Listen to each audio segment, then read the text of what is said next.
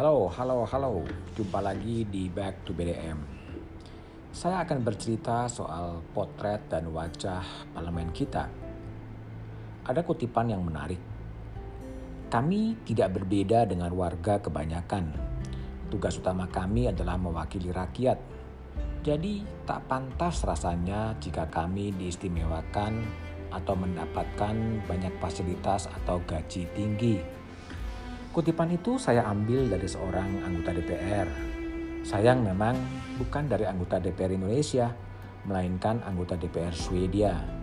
Nama anggota DPR itu Per Arno Hakansen dari Partai Sosial Demokrat. Pernyataan Hakansen itu saya kutip dari bbc.com 5 Juni 2019. Kutipan Hakansen ramai dalam percakapan di sejumlah grup WhatsApp ataupun ruang percakapan lain. Kutipan itu diangkat sejumlah orang tentunya sebagai bahan introspeksi bagi DPR kita. Anggota DPR belakangan jadi sorotan menyusul buka-bukaan penghasilan atau yang diterima anggota DPR Kris Dayanti saat ngobrol dengan politisi Akbar Faisal yang kini aktif siniar di kanal YouTube. Terima kasih Diva Krisdayanti penghasilan atau penerimaan anggota DPR selama ini seperti tabu dibicarakan. Karena itulah pengakuan jujur Krisdayanti atau sering disebut KD harus diapresiasi. KD tidak perlu ditegur atau dipersalahkan rekan-rekannya sesama anggota DPR. Bahwa ada pemahaman yang perlu diluruskan ya silakan aja. Misalnya soal dana aspirasi dan dana kunjungan kerja KD saat ngobrol dengan Akbar menyebutkan setiap tanggal 1 sebesar 16 juta, tanggal 5 59 juta kalau nggak salah. Ya sudah, itu saja kata KD. Ada juga dana aspirasi setiap reses yang diterima 450 juta dan dana kunjungan kerja. Dana aspirasi itu wajib untuk kita, namanya juga uang negara. Dana aspirasi itu kita setiap reses 450 juta itu lima kali dalam setahun. Ada juga dana kunjungan kerja 140 juta 8 kali dalam setahun, kata anggota DPR fraksi PDIP dari daerah pemilihan Jawa Timur 5 yang mencakup Malang dan Batu. Tak terlalu jelas bagaimana mekanisme pertanggungjawabannya. Selain penerimaan tentu masih ada fasilitas lain seperti rumah jabatan dan tunjangan lain atau yang agak simbolik seperti plat nomor mobil khusus yang diberikan Polri atas permintaan Majelis Kehormatan Dewan kepada anggota DPR.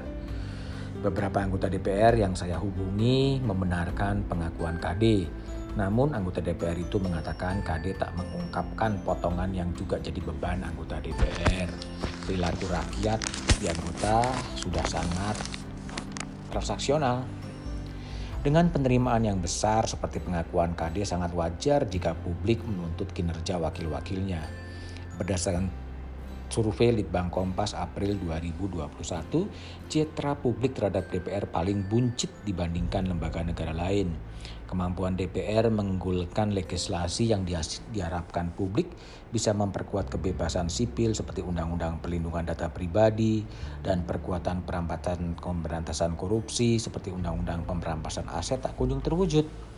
Namun regulasi yang berciri sebaliknya seperti Undang-Undang Cipta Kerja dan revisi Undang-Undang KPK seperti dengan begitu cepat dibuat oleh legislator Begitu juga aspek pengawasan seperti alih status pegawai KPK yang tak tuntas, penanganan pelanggaran HAM masalahnya tak bergerak maju, DPR diam saja.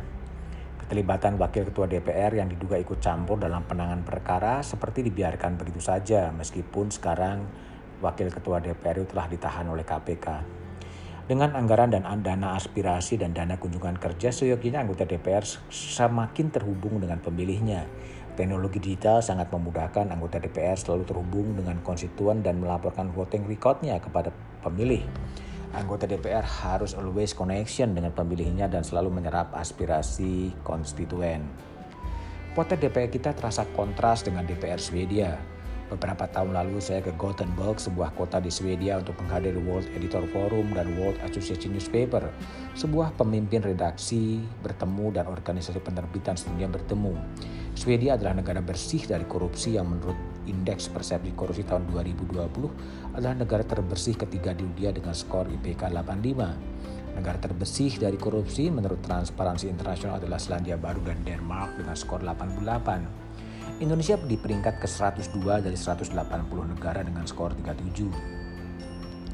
Laporan BBC.com mengabarkan kehidupan anggota DPR Swedia bersahaja. Semua anggota DPR Swedia tidak mendapatkan mobil dinas atau tunjangan yang membeli mobil.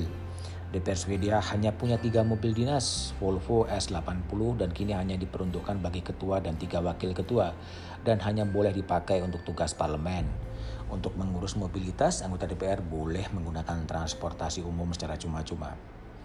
Anggota DPR Swedia menerima gaji sekitar 6.900 dolar AS atau sekitar 98 juta per bulan.